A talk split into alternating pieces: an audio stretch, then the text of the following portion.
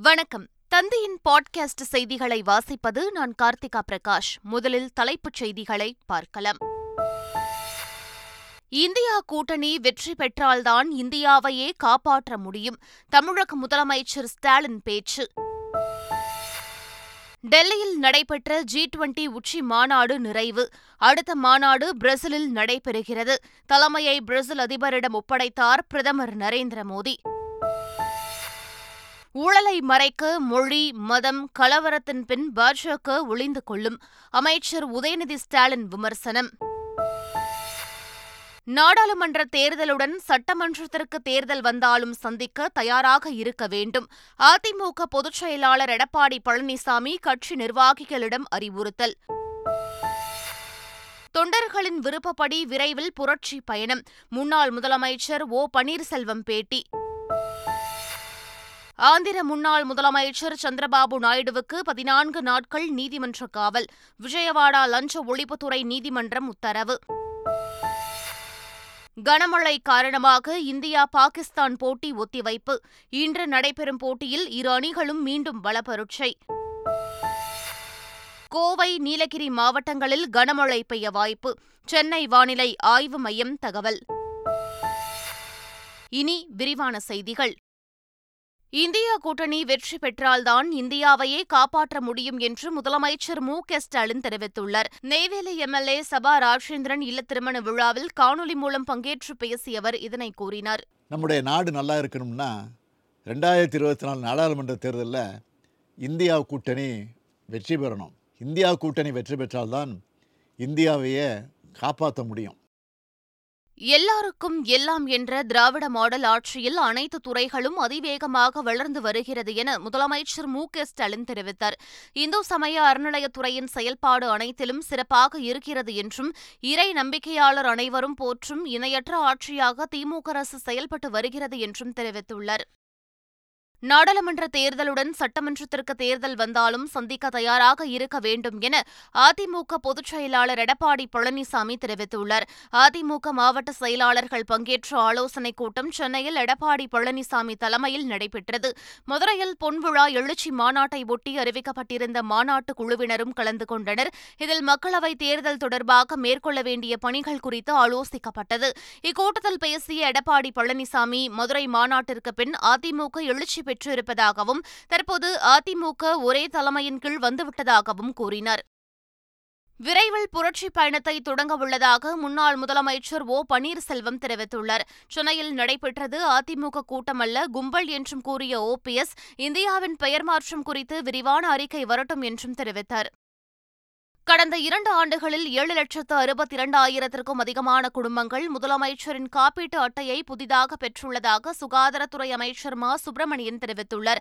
சென்னை கிண்டியில் முதலமைச்சர் காப்பீடு திட்ட சிறப்பு முகாமை ஆய்வு செய்த பின் செய்தியாளர்களிடம் பேசிய அவர் முதலமைச்சரின் விரிவான காப்பீட்டு அட்டையை பயன்படுத்துவது குறித்து விரிவான அறிக்கை தாக்கல் செய்ய அமைக்கப்பட்ட குழு மக்களிடம் கருத்து கேட்க உள்ளதாக தெரிவித்தார். பாஜகவை ஒழிக்க வேண்டுமென்றால் அதற்கு காரணமாக உள்ள அதிமுகவையும் அழிக்க வேண்டும் என அமைச்சர் உதயநிதி ஸ்டாலின் தெரிவித்துள்ளார். கடலூரில் செய்தியாளர்களை சந்தித்தவர் இதனை கூறினார். ஒரே நாடு ஒரே தேர்தல் கொள்கையை முன்னாள் முதலமைச்சர் கருணாநிதியே ஆதரித்தார் என்று அதிமுக முன்னாள் அமைச்சர் செல்லூர் ராஜு தெரிவித்தார். அரசியலில் பழுத்த பழம் கருணாநிதி வழியை நாம் பின்பற்ற வேண்டும் என்றும் திமுக கூட அதை மாற்றி பேசலாம் நாங்கள் பேச மாட்டோம் என்றும் கூறினார். மகளிர் உரிமை தொகை திட்டம் செயல்படுத்த முடியாத திட்டம் என கூறியுள்ள சசிகலா சனாதன தர்மம் மக்களை நல்வழிப்படுத்தும் வழிகளை கூறுவதாகவும் தெரிவித்துள்ளார். காஞ்சிபுரத்தை அடுத்த முலச்சூரில் செய்தியாளர்களை சந்தித்தவர் இதனை தெரிவித்தார். அது வந்து ஒரு செய்ய முடியாத திட்டம். இத வந்து திமுக வந்து தேர்தலில் வெற்றி பெறணும் என்ற ஒரே நோக்கத்தில் செய்யப்பட்ட திட்டம். ரெண்டு கோடியே பதினெட்டு லட்சம் குடும்ப அட்டைதாரர் இருக்காங்க. அவங்களுக்கு செய்ய முடியாது. ஏன்னா அரசாங்கத்தினுடைய நிதிநிலையும் ரொம்ப மோசமா இருக்கு. அரசாங்கத்தை எப்படி நடத்துறதுங்கிறது அவங்களுக்கு சுத்தமா தெரியல. பாரத் என்னும் பெயர் அரசியலமைப்பு சட்டத்திலேயே இருப்பதாக கூறியுள்ள தமாக தலைவர் ஜி. கே. வாசன் அரசியல் காரணங்களுக்காக சர்ச்சையை ஏற்படுத்தக்கூடாது என்றார். வாழ்க்கை முறையை எப்படி அமைத்துக் கொள்கிறோம் என்பதை பற்றியதுதான் சனாதனம் என்றும் வாக்கு வங்கி அரசியலுக்காக பேசுகிறவர்களுக்கு தேர்தலில் மக்கள் பதிலடி கொடுப்பார்கள் என்றும் ஜி. கே. வாசன் தெரிவித்தார்.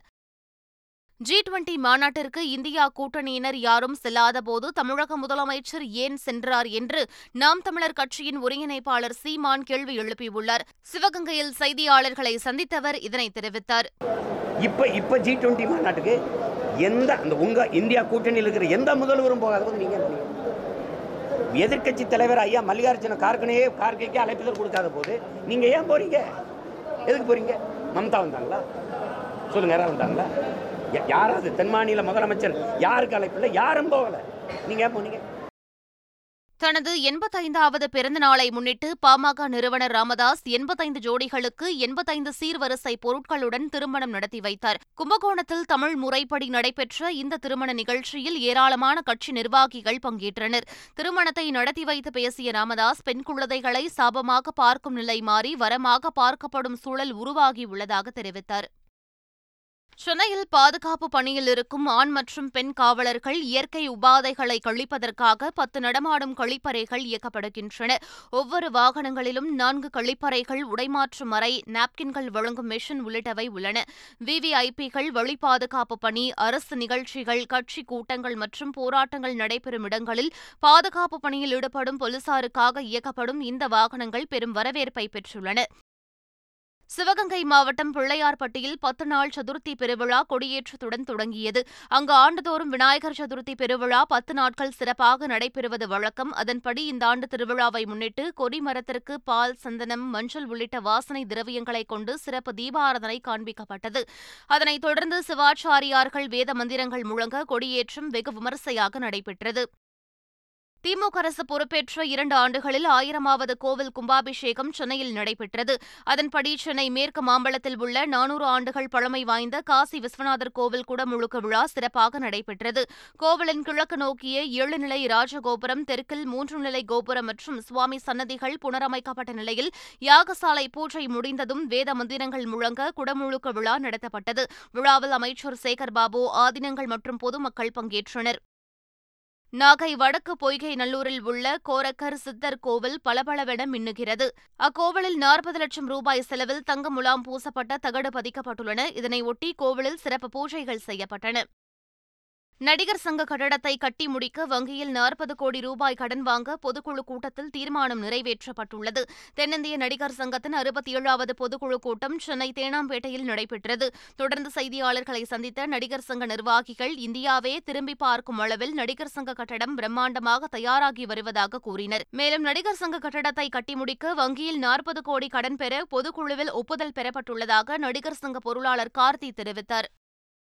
ஷாருக் கானின் ஜவான் திரைப்படம் மூன்று நாளில் முன்னூற்று எண்பத்து நான்கு புள்ளி ஆறு ஒன்பது கோடி ரூபாய் வசூலித்து சாதனை படைத்துள்ளது. அட்லி இயக்கத்தில் அனிருத் இசையில் உருவான ஜவான் திரைப்படம் கடந்த ஏழாம் தேதி திரையரங்குகளில் வெளியானது. நயன்தாரா விஜய் சேதுபதி தீபிகா படுகோன் யோகி பாபு உள்ளிட்டோர் நடித்துள்ள இந்த படம் ஹிந்தி மட்டுமின்றி தமிழ் தெலுங்கு மொழிகளிலும் நல்ல வரவேற்பை பெற்று வருகிறது. இந்நிலையில் வெளியான மூன்று நாளில் முன்னூற்று எண்பத்து நான்கு புள்ளி ஆறு ஒன்பது கோடி ரூபாய் வசூலித்துள்ளதாக அறிவிக்கப்பட்டுள்ளது. ஜெயிலர் படத்தில் பணியாற்றிய தொழில்நுட்ப கலைஞர்கள் நானூறு பேருக்கு தங்க நாணயம் பரிசாக வழங்கப்பட்டுள்ளது. இயக்குநர் நெல்சன் திலீப் குமார் இயக்கத்தில் நடிகர் ரஜினிகாந்த் நடித்து வெளியான ஜெயிலர் திரைப்படம் அறுநூறு கோடிக்கு மேல் வசூல் செய்து சாதனை படைத்தது. தொடர்ந்து படத்தில் பணியாற்றிய நடிகர் ரஜினிகாந்த் இயக்குநர் நெல்சன் மற்றும் இசையமைப்பாளர் அனிருத் ஆகியோருக்கு தயாரிப்பாளர் கலாநிதி மாறன் காரி பரிசாக வழங்கிய நிலையில் தற்போது படத்தில் பணியாற்றிய தொழில்நுட்ப கலைஞர்கள் நானூறு பேருக்கு தங்க நாணயத்தை பரிசாக வழங்கியிருக்கிறார். மேலும் அவர்களுக்கு கறி விருந்து அளித்தும் அசத்தினார் ஊழல் குற்றச்சாட்டில் கைதான ஆந்திர முன்னாள் முதலமைச்சர் சந்திரபாபு நாயுடுவுக்கு பதினான்கு நாட்கள் நீதிமன்ற காவல் விதிக்கப்பட்டுள்ளது. ஆந்திராவில் தெலுங்கு தேசம் ஆட்சியின் போது திறன் மேம்பாட்டுக் கழகத்தின் மூலம் நிபந்தனைகளை மீறி தனியார் நிறுவனங்களுக்கு முன்னூற்று எழுபத்தோரு கோடி ரூபாயை ஒதுக்கீடு செய்ததாக சந்திரபாபு நாயுடு மீது வழக்கு பதியப்பட்டது. வழக்கில் சந்திரபாபு நாயுடுவை கைது செய்த சிஐடி போலீசார் அவரிடம் தீவிர விசாரணை மேற்கொண்ட பின்னர் அவரை விஜயவாடா ஊழல் தடுப்பு நீதிமன்றத்தில் ஆஜர்படுத்தினர். தொடர்ந்து நடைபெற்ற விசாரணையின் முடிவில் சந்திரபாபு நாயுடு அரசு பணத்தை தவறான வழியில் திருப்பி விட்டிருப்பதை அரசு தரப்பு ஆதாரத்துடன் தெரிவித்திருப்பதாக கூறிய நீதிமன்றம் அவருக்கு இருபத்தி இரண்டாம் தேதி வரை நீதிமன்ற காவல் விதித்தது. இதனிடையே தெலுங்கு தேசம் கட்சி தொண்டர்கள் குவிந்ததால் விஜயவாடாவில் உச்சக்கட்ட பதற்றம் நிலவியது. இதனால் அங்கு துணை ராணுவத்தினர் குவிக்கப்பட்டிருந்தனர். மேலும் நீதிமன்றத்தை சுற்றி மூன்று கிலோமீட்டர் தூரத்தை போலீசார் தங்கள் கட்டுப்பாட்டிற்குள் கொண்டு வந்திருந்தது குறிப்பிடத்தக்கது. சந்திரபாபு நாயுடு கைதை கண்டித்து மாநிலம் முழுவதும் தெலுங்கு தேசம் கட்சி சார்பில் ஒருநாள் முழு அடைப்புக்கு அழைப்பு விடுக்கப்பட்டுள்ளது.